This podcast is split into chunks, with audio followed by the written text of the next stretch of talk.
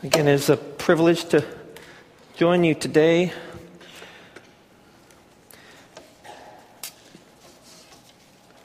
We have uh, we've finished our sermon series on Nehemiah, and so we've have a number of kind of open dates. And I was kind of reflecting on what would be an appropriate passage, and kind of trying to pray through that. And today's passage is going to come from 1 Peter chapter one.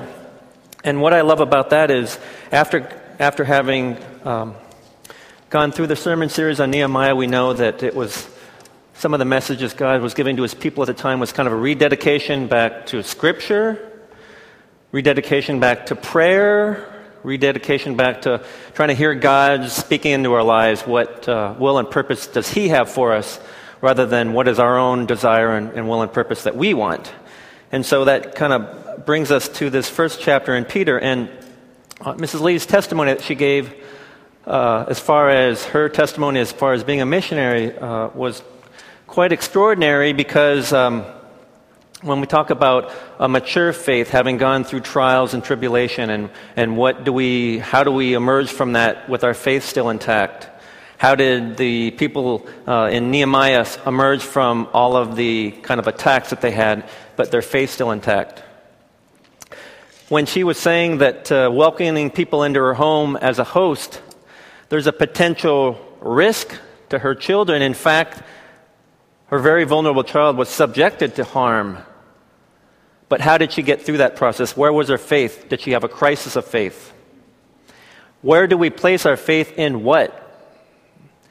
And I think that that's an important distinction to make that uh, I want to kind of get into today as far as are we placing our faith into the outcome of things because there's going to be trials and tribulations, prayers answered, or prayers that we don't think are answered? And if we base our faith just on that outcome, we're really going to have ups and downs and, and a crisis of faith.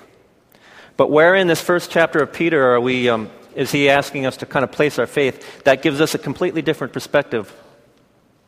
And so I'm interested to kind of walk through uh, that with you and uh, see how we come out on that. And so, as you know, Peter was uh, one of uh, Jesus' original apostles. He was with Jesus throughout his three year ministry, traveling throughout the different regions. Peter was a witness. Simon Peter was a witness to the way Jesus preached, the way Jesus healed people, performed miracles. And then what happened towards the end when Jesus was seized? We talk about maturation process. Peter in the gospel is considered the rock of the church. Upon you, the church will be established. So he's really considered someone that spent the rest of his life trying to preach the new gospel, and, and Christ died and resurrected for us. So there was a maturation process, and I mean by that is he had, he had spent three years with Jesus, the Christ, the Messiah, having witnesses all these miracles, something that no one ever done, confessing, You are the Lord. And yet, on the night in which Christ was betrayed, he's telling his disciples that. You're all going to abandon me. I'm going to be crucified, but I'll be back. What does Peter go? That's not going to happen to you. I won't let that happen. I'll die for you. All this melodramatic commitment and passion for Christ. What does Jesus say? He says, Not only are you going to abandon me, you're going to deny me three times before the cock crows. Sure enough, Jesus is seized. Peter kind of follows along. He's afraid. But he follows along. Jesus is taken. Peter is with the crowd, kind of warming his hands. They're just, hey, aren't you the guy with Jesus? Aren't you one of his so called apostles? I don't know what you're talking about. I'm not with him. Again, sometime later, hey, you have the same kind of uh, accent of the Galilean people. Aren't you with him? Are you sure? No, I am not. You are, you are one with him. Denies him three times, cock crows. That's when Peter remembers Jesus predicting that, and he goes and he weeps bitterly because of the way that he denied his Lord and Savior, the one he professed melodramatically, I will, that's not going to happen. I will protect you. I'll die for you. And he denies him. But what did Christ do once Christ was crucified, resurrected, and coming back? Simon Peter, do you love me? Yes, of course I do. Take care of my lambs. Peter, do you love me? Yes, I just said I did. Jesus replies, Take care of my sheep. Peter, do you love me? Yes, for the third time. Feed my sheep. So Peter denies Christ three times, realizes it, weeps bitterly, and is restored by Christ three times. Do you love me? Yes. Feed my sheep, take care of my lambs. And so Peter spends the rest of his life being the rock of the church, writing letters to the regions, to the churches in the regions. And so that's kind of the context in which Peter is writing to these churches here throughout uh, Pontus, Galatia, Cappadocia, Asia, and uh, Bithynia. So I'd like to take up 1 Peter chapter 1, verses 3, and I'll read through that and 2, verse 9. Praise be to the God and Father of our Lord Jesus Christ. In his great mercy, he has given us new birth into a living hope through the resurrection of Jesus Christ from the dead, and into an inheritance that can never perish, spoil, or fade, kept in heaven for you, who through faith are shielded by God's power until the coming of the salvation that is ready to be revealed in the last time. In this you greatly rejoice, though now for a little while you may have had to suffer grief and all kinds of trials. These have come so that your faith, of greater worth than gold, which perishes even through refined, even though refined by fire, may be proved genuine and may result in praise, glory, and honor when Christ Jesus is revealed. Though you have not seen him, you love him, and even though you do not see him now, you believe in him and are filled with an inexpressible and glorious joy. For you are receiving the goal of your faith, the salvation of your souls. All right, let's pray. Lord God, I just uh, thank you for the time that we have here, Lord, that you are always so faithful to us, Lord God, even though we are not worthy of that. But because of your mercy, Lord God, you are uh, so unconditionally loving to us, and you forgive us, Lord God. And we thank you for your Son, whom we can ask in his name to be restored by you, to have communion with you, Lord God, despite all of the ways that, that, that our lives are messy, Lord God, if we've made them that way, please forgive us. But give us that clarity and will and purpose of your own, Lord God. And I just pray for that, that that would be a time of revelation and joy and celebration, Lord God, to have, to have uh, had a glimpse of you in that way. I thank you and praise you in the name of Jesus Christ. So indeed, we have in verse 3, Praise be to the God and Father of our Lord Jesus Christ. That's Peter. Praise indeed because of God's mercy. Don't you think God would have a, an absolute right to be kind of really ticked off with Peter? He was the chosen disciple, apostle of Jesus, and then he abandons him. What is that, a lack of faith? He was afraid of his own life?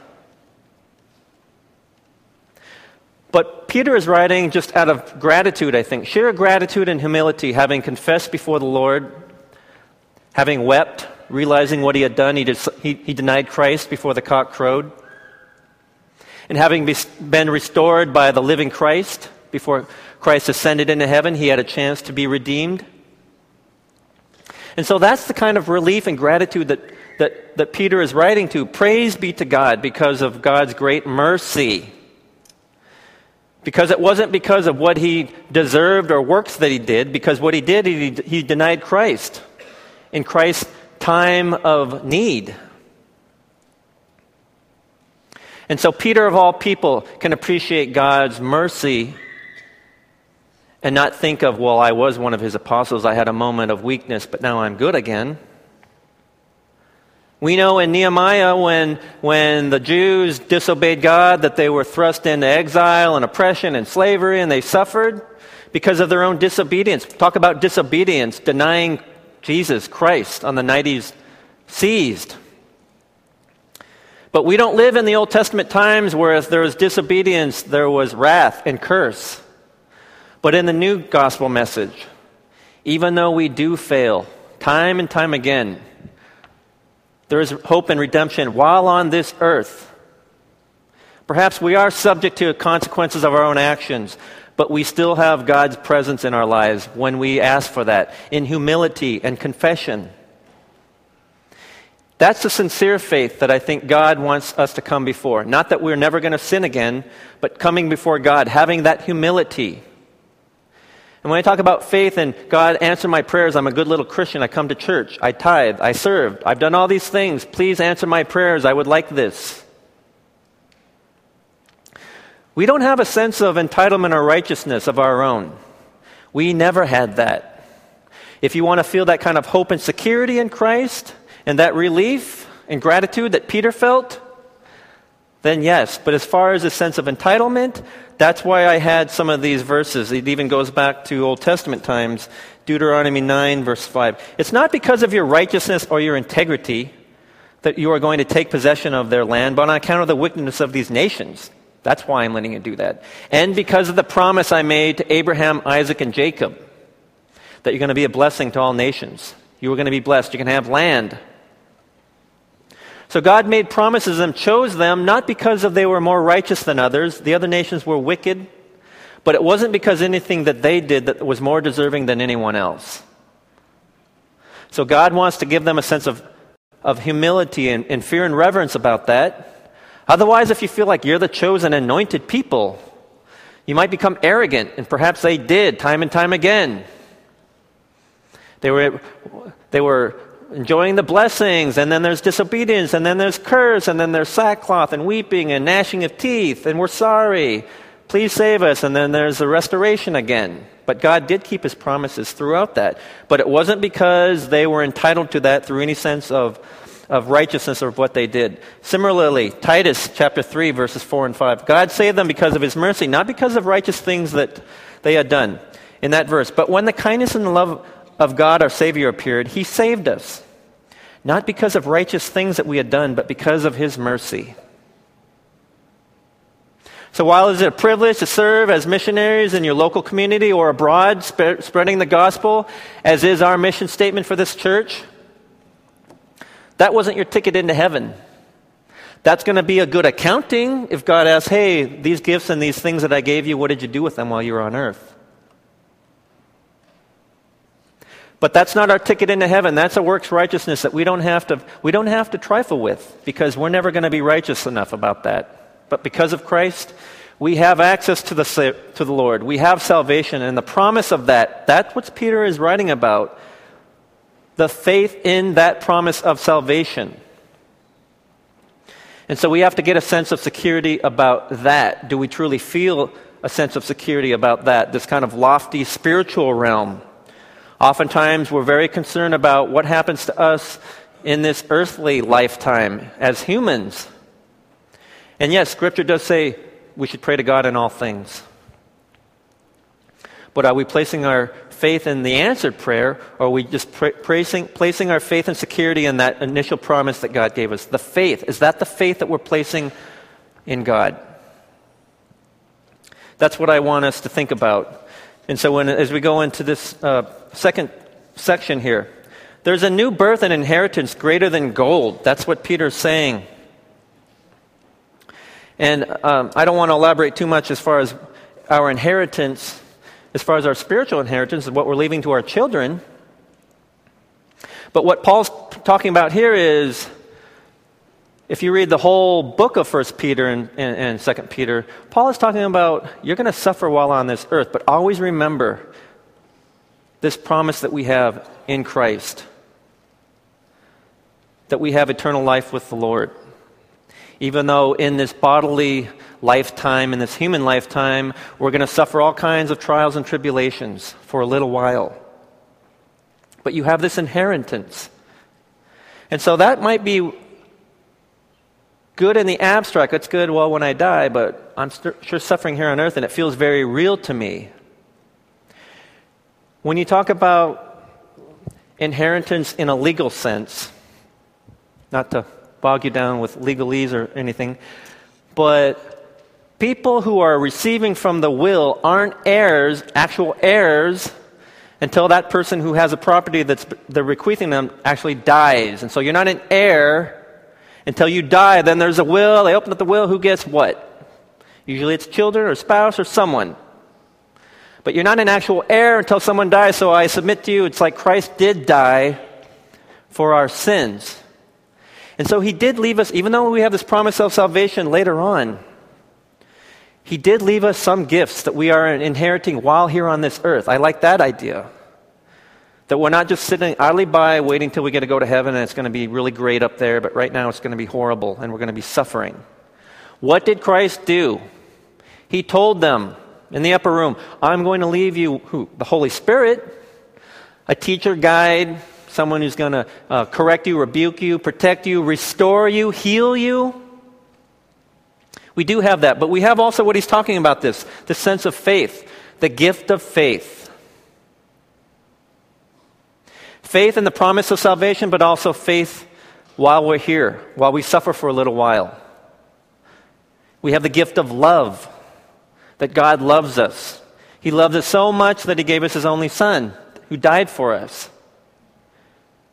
So we can receive those freely. We don't have to earn that. As far as that faith, that love. When we seek the Lord, asking Him from, for just simply that, what happens when we do that? Without asking for specific prayers to be answered, for not asking for our answer to prayers for gold, because we're not going to be able to take that with us. It's nice to have that while we're here, certainly. But what Peter's trying to talk about is something that's even greater than, far greater than the worth of gold. And it's, it's kind of hard for us to think about that because we, we see gold and we know what gold is. Gold is money, and money does, brings the happiness that we want in life, the security of material things. But Peter writes it's this faith, it's, it's a faith that's, that's greater than, that, than, than the worth of gold. It's not going to perish, spoil, or, or fade. That type of inheritance. But when we don't think of those terms, what is there something wrong with us? That, that uh, we don't see Christ, but we love him. And even though we do not know him now, we still believe as far as this later verses. When we read Peter saying that, it's like, well, I read that. I don't necessarily believe that.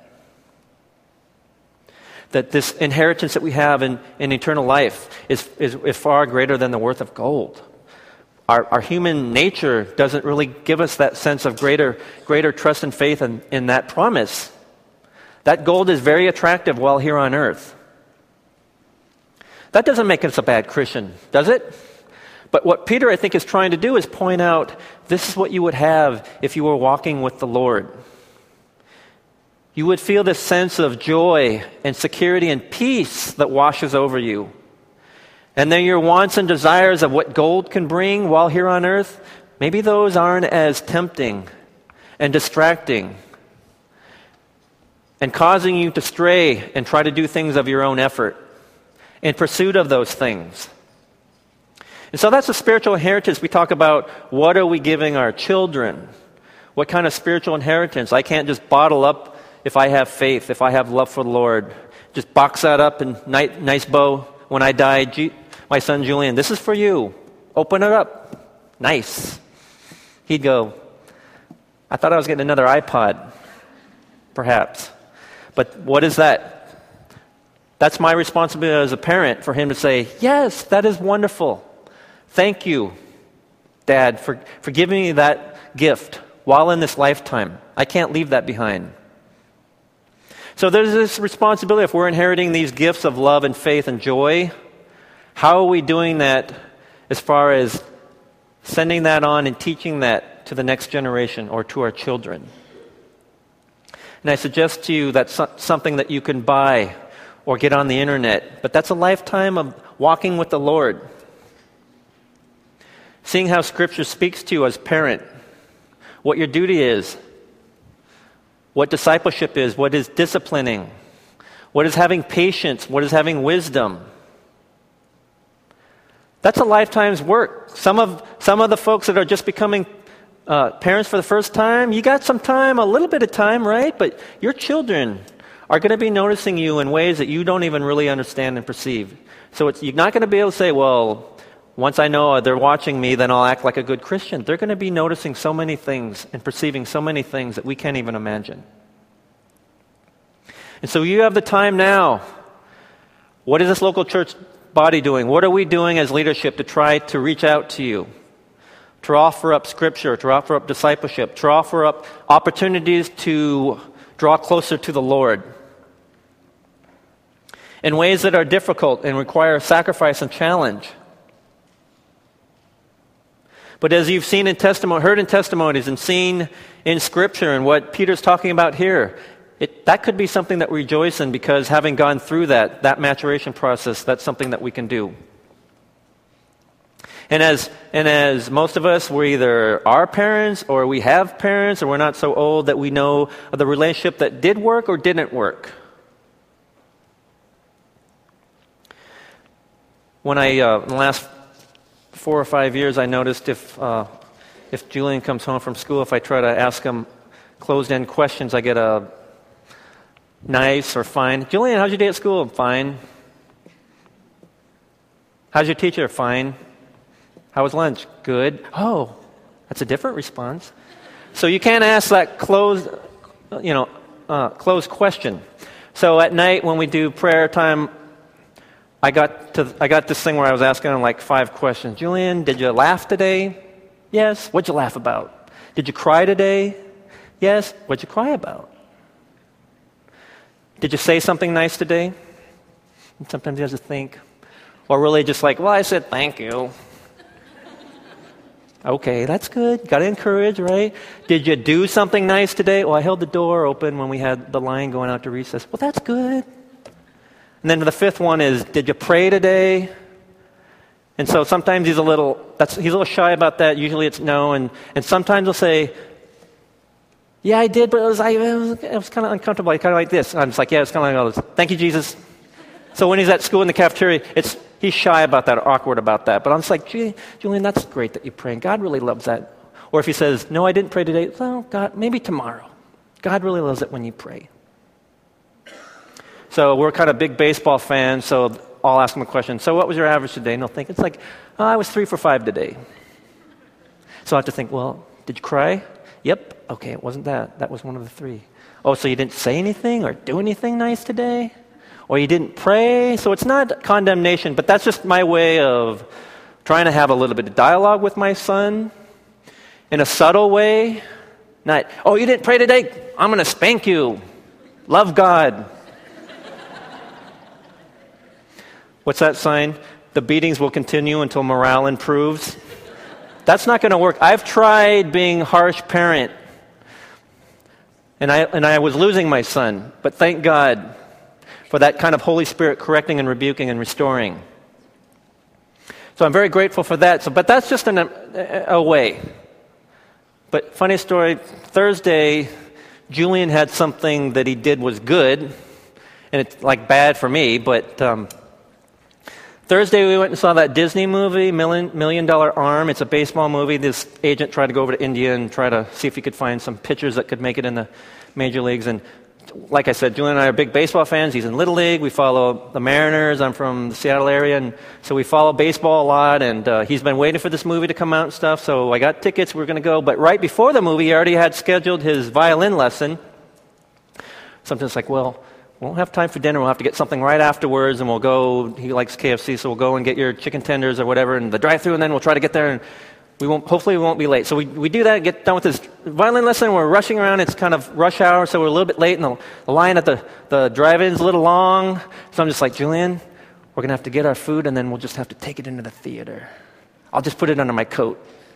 In my mind, I'm rationalizing well, we don't want to be late for the previews. It's a movie, it's important. Plus, in my mind, I'm saying, I'm going to spend like 20 bucks on overpriced popcorn and soda anyway, so they're making some money. So that's in my mind how I'm rationalizing that. I'm like, Julian, it's okay, it's okay. I'll just put it on my coat. It's all right. And so we get to the theater, we're in the parking lot, and as we're pulling up, he's like, Dad, Dad, I, I don't, I don't want to do that. I don't want to take that in the theater. We'll just eat it here. So in that moment, there's this conviction. It's like, Julian, I'm like beaming with pride, but also going, I'm a jerk. Julian. So I just like, Julian, I'm so proud of you. Daddy was trying to get you to break the cinema rule, cinematic, you know, cardinal sin of sneaking food in. So I'm so proud. It's like, and then I ended up buying extra candy as a reward for that. But those are little moments that that's kind of the fruit of what we're trying to raise our son, my wife and I. And I text, I text my wife, it's like, because Julian, Julian and I went, it's like, I explained to her what I try to do, but Julian wanted to do it. And I said, Julian's better than daddy. That's what I text. That's what I hope. I hope he is better than me. In many ways, I hope he is. But that's hopefully a fruit or demonstration of, well, we must be doing something right. Because he just does want to just not break the rules or he doesn't want to like sin. I don't know if he's thinking in those contexts. But there's something that we can be involved in right now as a parent. That that's a challenge to me. It's a learning process for me. But that's something that I'm walking with the Lord, but also hopefully with my son and my wife, and as a family and as parents, we have that as a family, we can do that. And that's kind of a subtle way. That's something that he can relate to. That's not condemning or harsh, but shows them that I still love him, but that there's a better way. Sometimes I'm the way not to do. But that's just kind of a demonstration. What is, what is this living spiritual inheritance can I give my son? After I'm long gone, where will he be?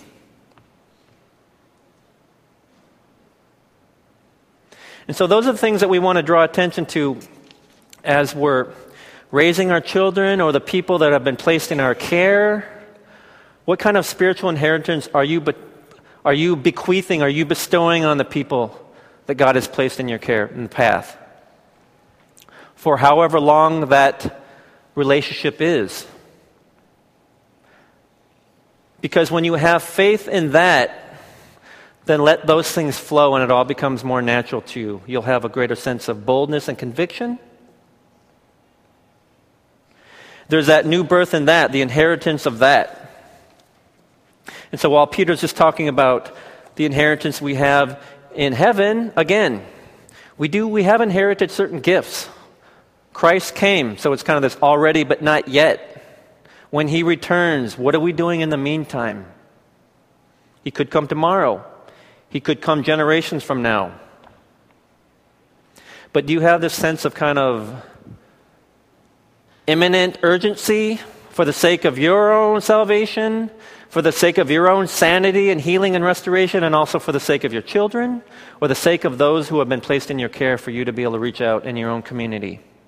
Circle of friends, family, neighbors, coworkers. And so we have that challenge to be able to do that. Our Christian faith is not hereditary. It has to be spoken and conveyed, received, but also received by the Holy Spirit. We can talk the Bible about the Bible all we want. Those are just words on a page, but where does that living gospel come? Through the fellowship expressed through you. God within you, the indwelling Christ, the Holy Spirit working. That's where it goes to the spiritual realm. In the Alpha class, we're talking about faith. It's, yes, there can be perfectly nice moral people who are atheists. Just as there are perfectly nice moral people, when we're talking about Christians, our motivation is what? Expression of love. But it jumps into the spiritual realm that atheists, good moral, law abiding, nice atheists don't believe in. So it extends, extends beyond this lifetime, but jumps up into the spiritual that, Paul's, that Peter's talking about and Paul wrote about in the Titus verse. So we have the challenge of that, to think of that, to kind of rethink about how we are placing our faith. There's a lot of emphasis in how we walk in faith in this lifetime. But you know, you've heard testimonies, you know in your own walk with Christ that you face trials and tribulation, things that challenge and, and that you have a crisis of faith over. So we have to be very careful about our perspective in that. Because as I'm saying in this third section, Peter's writing in this, you, uh, you greatly rejoice, though for a little while you may have had to suffer grief and all kinds of trials. Who wants to rejoice in that? Is that like this badge of courage? I would rather just pray for gold and be happy and then go to heaven. But as you heard in that maturation, the testimony, this maturation process, Peter, what he's writing here, the, the Israelites and Nehemiah, there's this maturation process of trials and tribulation, but having emerged from that, with a stronger sense of faith and conviction of God's promise to us?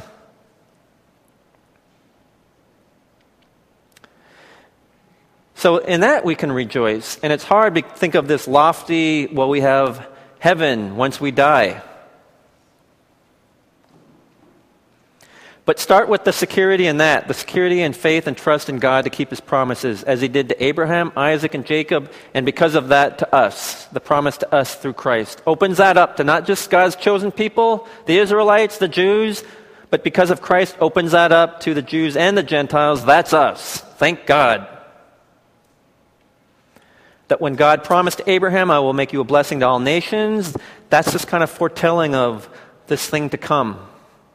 That's where we get a benefit from that. That's because of God's great mercy, nothing that we've done, but this sense of just gratitude and relief. And so that's the, that's the key here. If we don't rejoice greatly when we are suffering grief in all kinds of trials, and in verse 8, though you have not seen him, you love him. And though you do not know him now, you believe in him. That's the kind of faith, a leap of faith of this guy, Jesus, that walked the earth 2,000 years later. we got to read about it and have faith in that. That's a huge challenge to our human limitation of understanding. But only from God do we get that. That gift of faith, the gift of love that we feel, that comes not through our intellect, but from what God is teaching us and, and we're experiencing through the power of the Holy Spirit. And so, if we don't feel rejoice in that, if we don't feel love for having gone through all these things in this guy that we don't even know, we, we haven't even seen, we just read about, and we have a sense about, can we strive to appreciate God's mercy that it's just totally undeserving for us? Can we strive to appreciate God's gift of faith to us? Can we strive to see God's faith to us having a, a value of greater worth than gold? Like I was saying, do we compare our faith to earth, earthly precious metal? Which would we desire more? Gold and everything that it can provide in this lifetime? Or do we have this greater, greater sense of joy and relief and value on this promise that God made? Faith in that promise gives us God power and shields us from this earth, the attacks of this earth. So there's a subtle difference faith in God answering our prayers, or faith in God keeping his promise to us in this spiritual realm of heaven and salvation. And so that's the challenge. Do we place our faith in, in, in, in God hearing our prayers while on this earth and how we're doing? Because when we do, then our faith is going to go up and down, up and down, determining on the outcome of whether our prayers were answered to our liking. And we know from here in every single, every, there are so many verses that say that there's going to be difficulties and that you should persevere, persevere, and there's a maturation process of that. Whether or not you want to say it's a spiritual attack, or whether you want to say God placed that spiritual attack to allow you to mature. Because that's what we're talking about. That's why I picked this. May our faith have been have proven genuine. That's what I love about this part here. Verse 7 These have come so your faith, of greater worth than gold, which perishes even though refined by fire, may be proved genuine and may result in praise, glory, and honor when Jesus Christ is revealed. May be proved genuine, your faith. When we, when we endure crisis, we have a crisis of faith. A good God wouldn't do that to me. I've been such a good Christian. Or if a good God exists, he would answer my prayer. Where is the sign of that? Oh, we bargain. God, get me out of this. I pray, I swear I'll come to church. When we place our faith in that, then the outcome is going to determine that faith. And I think Peter's saying, have this bedrock, rock solid foundation, cornerstone of faith in God's promise while on here on earth, you're going to suffer for a little while. But you have the Holy Spirit. You are always free to come to me in prayer. But let's start with praise, let's start with confession and thanksgiving. What's that acrostic acts, A C T S, adoration, confession, thanksgiving, supplication. The, the supplication part is at the end. There's this adoration. Confession, thanksgiving. Come to me in prayer when you're walking with me. Perhaps your prayers change because it won't be these material things all the time. These worldly prayers all the time, but rather, if you are walking with the Lord, giving Him praise, confession, and thanksgiving, you are walking in communion with Him. Perhaps some of these worries and desires and temptations that distract us just melt away. That's the security of the faith that we have in Christ.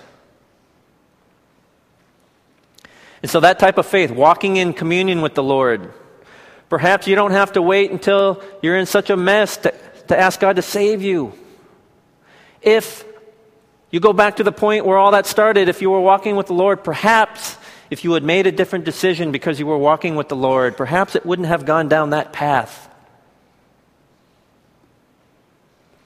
But even if you did make that mistake, thank God because of, not because of righteousness or because we're deserving, God is so merciful.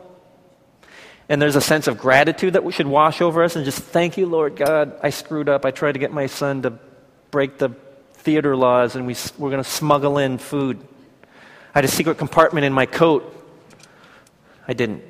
But these things that we want to do, we deny Christ when we do that, but thank God for Christ who restored Peter, who denied Christ. Three times he denied him. It was meant to be, but he denied Christ while with him for three years, having seen all these miracles. We're just reading about it 2,000 years later. He was there. And he denied Christ. I don't even know this guy. I'm not with him. Because what? It was too much of a risk for him to have suffered that. He doubted the power of, of God. He doubted the power of the resurrection of Christ until he saw that. And then, like I said, was restored by Christ and spent the rest of his life.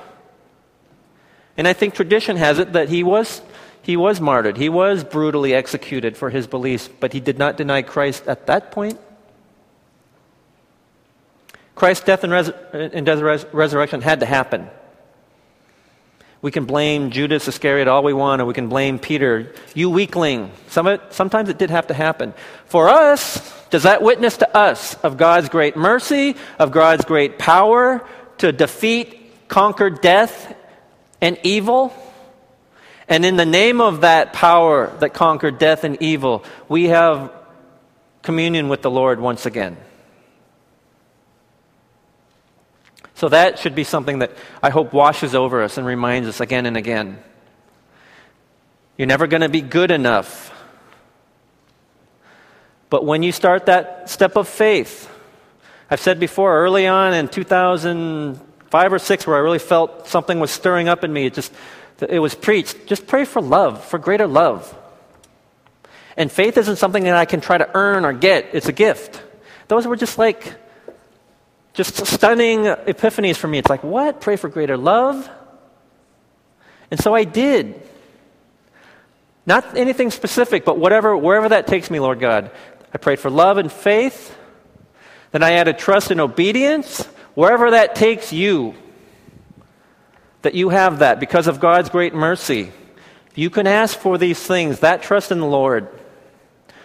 Wherever that takes you, whether that takes you standing up here rather than sitting down there, whether that, op- that means opening up your home to those who do not have and that you have, if that means being bold and reaching out to those who desperately need God's word and saving grace and are so lost and are so messed up without Him. But that's where we need to start is honest reflection and confession. Where are you? If you don't have a, an automatic love and you don't have a greater faith that you love more than you love gold, just confess that to God. That's okay. Because quite frankly, maybe God already knows that. So what does that mean? He's just waiting for us to confess that. So go back as far as you need to go.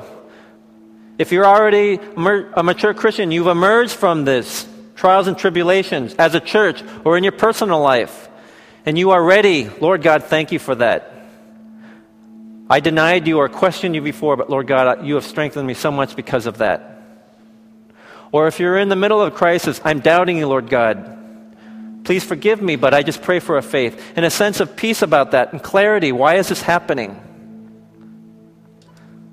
Please give me at least that. Or, I don't even believe you even exist. I don't have faith in any of that. At least confess that. So go wherever you need to go as far as that in your own quiet time, in your own confession to the Lord, either praising Him or asking for forgiveness and mercy that's undeserved, but yet through Christ, who died for all, died for sins, died for us, died for me, died for you. You have the opportunity.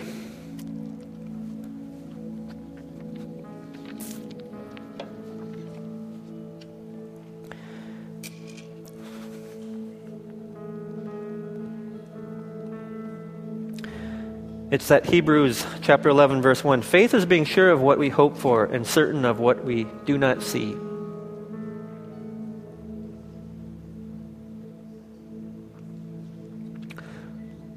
But the only way you're going to get past that, past your, the, the, the limit, limitation of your human senses, is to allow that spiritual realm to take over your life. That's the Holy Spirit.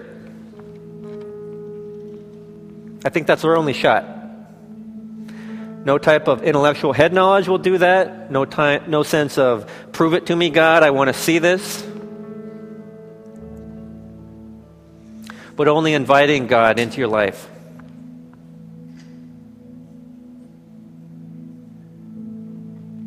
So that's my prayer. That our sense of faith will be placed according to how Peter would want us to and we have a sense of security that cannot be unmoored by the storms of this life, that we are just so anchored in that.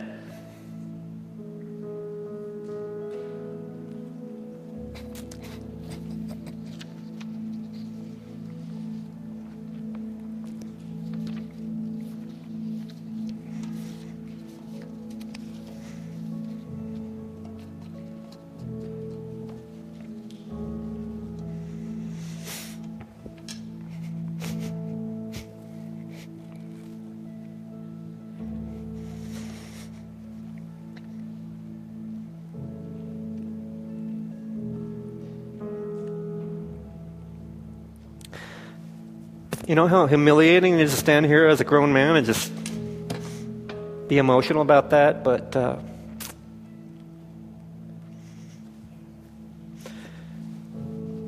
I don't.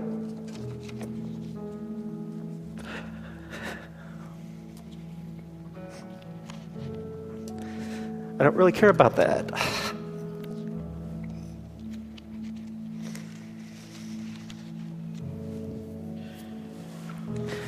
I hope that doesn't dissuade some of you real men, real tough guys out there from not wanting to come to the Lord. But that's just how the Lord changes my life. So if I have to stand up here and confess to you how I'm being a bad daddy or or break down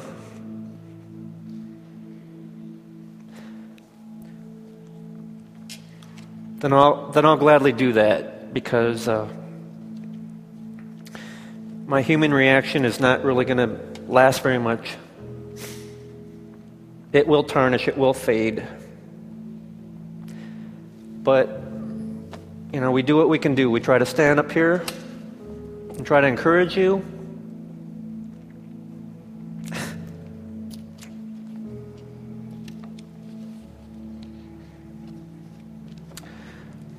Let's pray. Lord God, I just uh, thank you for this time.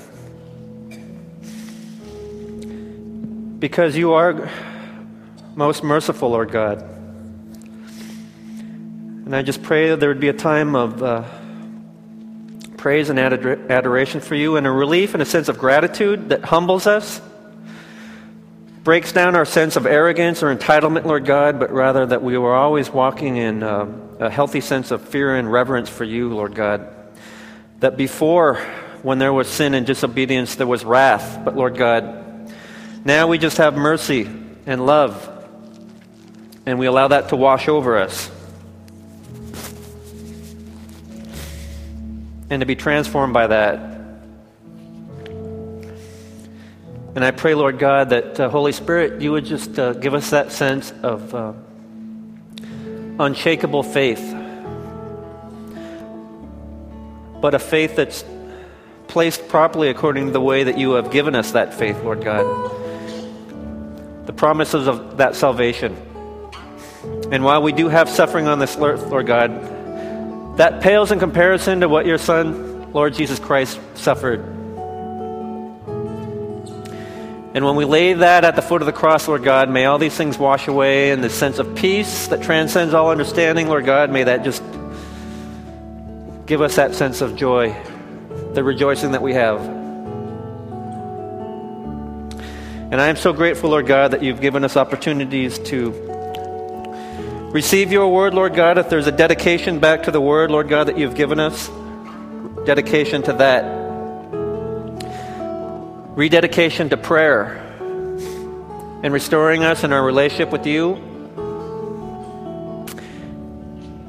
And from that, whatever flows, Lord God, we are just rejoice we are rejoicing and we're giving thanks for that, Lord God. And I'm just uh, very grateful for all those gathered here. That we have this opportunity and freedom, Lord God, to come before you.